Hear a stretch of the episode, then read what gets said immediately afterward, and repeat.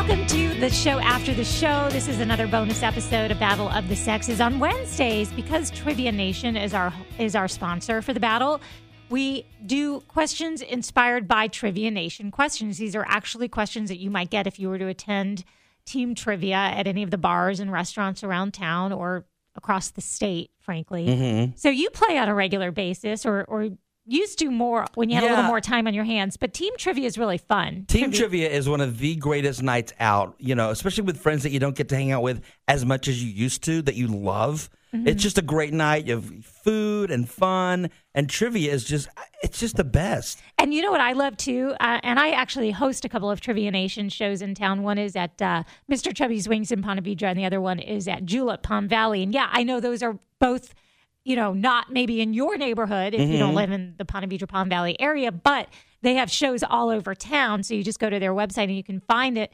But what I love when I see is when it's a family, especially a family with high school kids, because a lot of times they'll come up right away with the answers and and they'll say like AP Bio or AP Gov and and that's kind of how it is when our when our kids play too. Like there's a lot of stuff that I have forgotten never learning. Right. And then you've got the pop culture that might be something more that they would know versus it's great when you have a few generations playing. It's also great to have someone who's kind of an expert on sports, and then maybe you got a movie guy and a Yeah. sports guy and a history guy.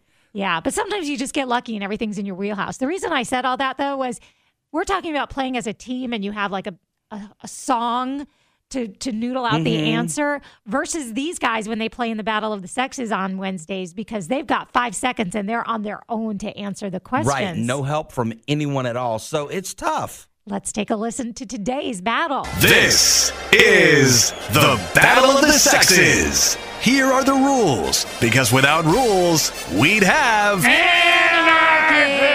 Each contestant will have five seconds to answer the question. Don't repeat any part of the question, and don't get help from anyone. Now, go to your corners and come out fighting. Here we go. Wednesday morning battle of the sexes brought to you by Trivia Nation, and that's where you'll find Eden tonight hosting the show. Yeah, I'll be at Julep in Palm Valley hosting team trivia for Trivia Nation tonight, but you can play a game anywhere in town by going to trivianation.com. All right, back for his day number two from Fernandina Beach. Let's give it up for Matthew.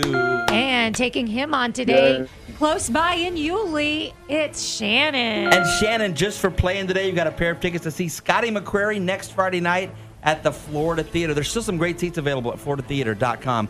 Okay, as we mentioned, it's Trivia Nation Day. All of our questions today have come from past Trivia Nation shows. If you go out, maybe you've heard these. It's kind of a potpourri. You'll get it as we go along. First question goes to our returning champion, Matthew. Matthew, what classic soup was Campbell's first flavor? Chicken noodle? Uh, good guess, but it was tomato. Tomato soup. All right, that's a break for you, Shannon. You can pull ahead if you get this one right. Shannon, name the 1960s American artist famous for his Campbell soup can paintings. Oh, I have Bob Ross. No, good guess. I That love was the great. guess. It Not wasn't correct. It wasn't Bob Ross. It was Andy Warhol. So no score yet, Matthew. Matthew, Jim Morrison was the lead singer of what 1960s rock band? The Doors. Yes, sir. Nice work. One for you. All right, Shannon.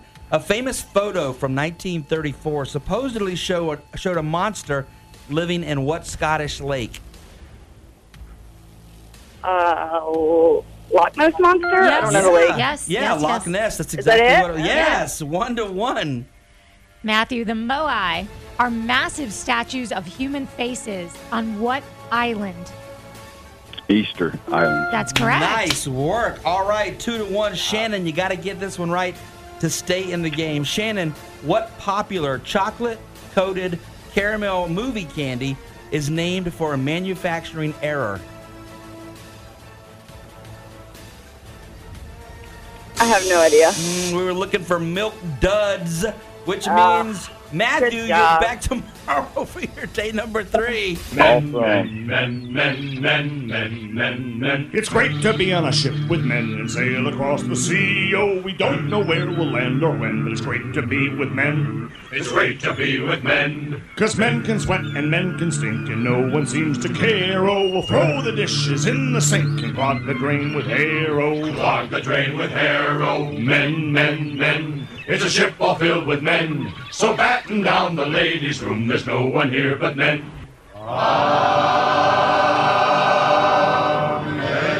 Yeah, that was a tough one. Yeah, that no was doubt about it. definitely a tough one. But think about that. Like I said, if you have a whole team of people trying to figure it out, somebody's going to know usually. Especially a question like milk duds, because you could go, oh, wait, it's an error. Oh, it's a dud. Yeah. So five seconds isn't enough time really for your brain to Not get there. really. But that's what makes it even more challenging on Wednesdays. But anyway, thanks for listening to the show after the show.